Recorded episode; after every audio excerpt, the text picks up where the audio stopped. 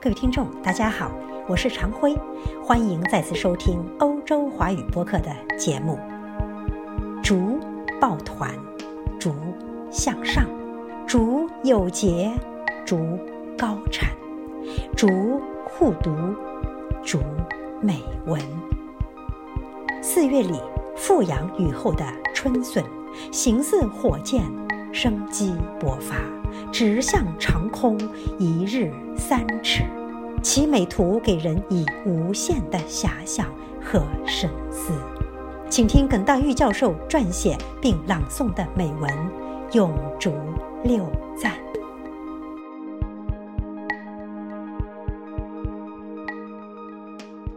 《永竹六赞》，耿大玉。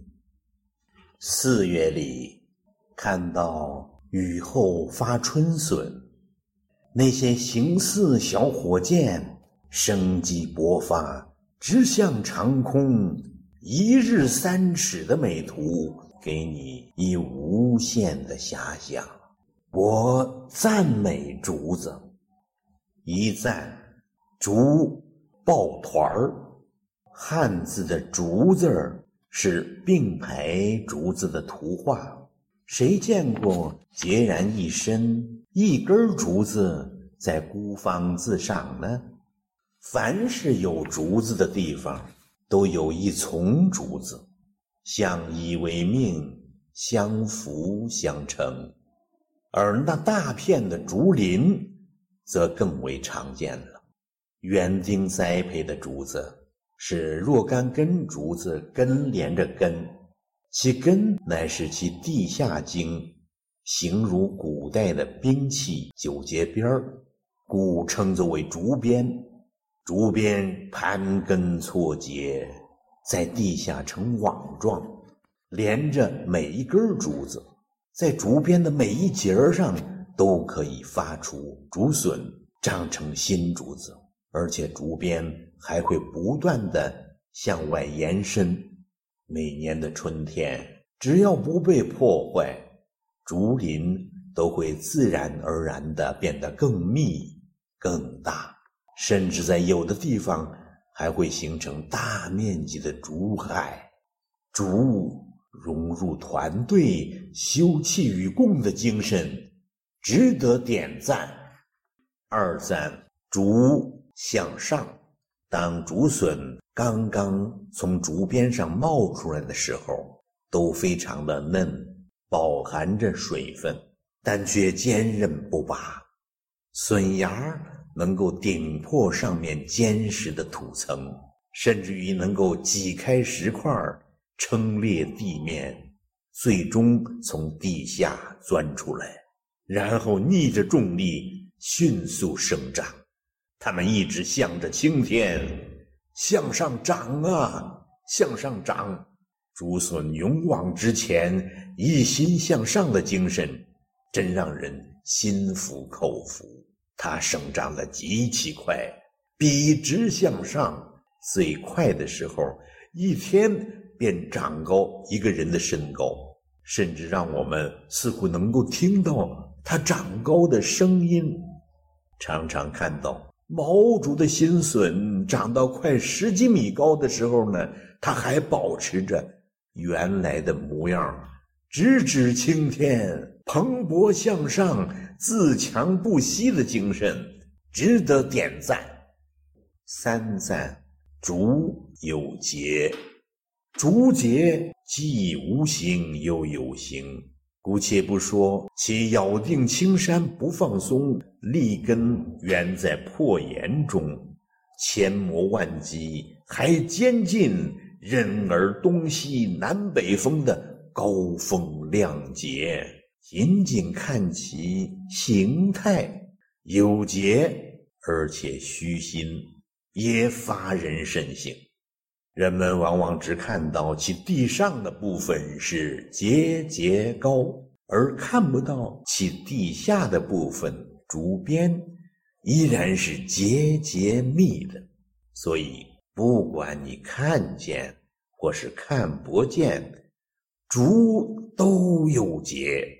从力学来看，竹节大大增强了竹竿的刚度和承载力，越接近根部载荷越大，其节越密，也越坚实有力，故而可以咬定青山不放松。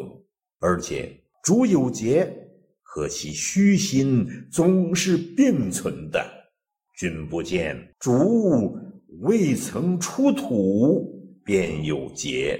乃至凌空仍虚心，叫我如何不点赞？四赞竹高产，生存繁衍，万类皆然。地面上单位面积的植物量是衡量植物利用太阳能效率的指标，竹的效率极高。竹竿占地面积小，但其叶片之繁茂可以远远的超过其他的树木，以至于密不透风，最大限度的把太阳能转化成供其生存繁衍的能量。竹不开花，不结果，省去了。有性繁衍过程中做的大量的无用功，凡是竹鞭所到之处，新笋遍地萌发，蓬勃向上，势不可挡，美哉，壮哉！毛竹一年就可以长十几米高，直接用作建筑业的脚手架。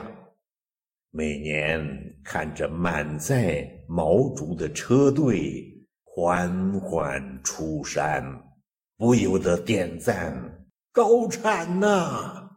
竹五赞，竹护犊，苍松翠竹是山林美景，殊不知春天的山林。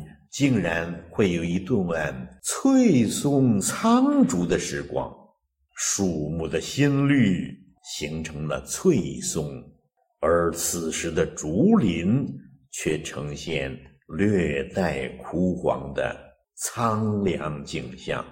那时候，竹笋的前辈们正在节衣缩食，把所有的养分都供给新笋的生长。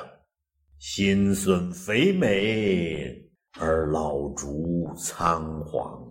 特别是遇到干旱时，对比更强烈，判若娇儿与老母。直到竹笋都长成了新竹，整个的竹林才慢慢的缓过劲儿来，呈现出一派喜人的翠绿。完成了新一代的哺育，竹林更加生机盎然。君不见，竹林也演绎着母爱。点赞，六赞，竹文明。竹是中华文明的一个支柱，包括物质文明和精神文明。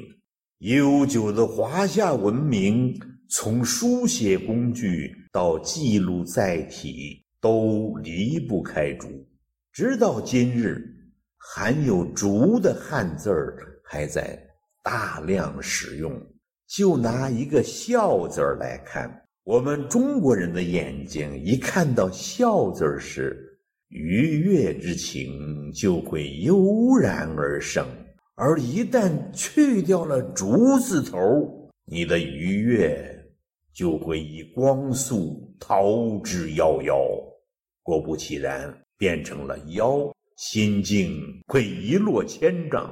一个小小的竹字头就有这么大的魔力，而中国书画从物质到精神都离不开竹，单单画竹艺术就够博大精深了。再看看历来。被称为丝竹的中国民族音乐，离开了竹，中国民乐便不复存在。制作一把小小的京胡，要用四种竹：琴筒、秦旦、弓子、琴马，然后方能够演奏的余音绕梁，三日不绝。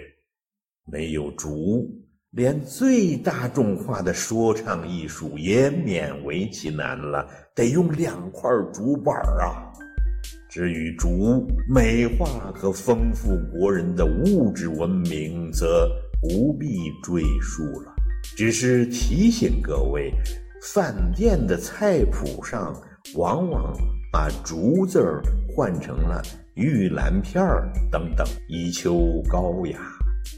至此，我必须点赞了中华文明的支柱——竹。二零一九年四月，杭州富阳。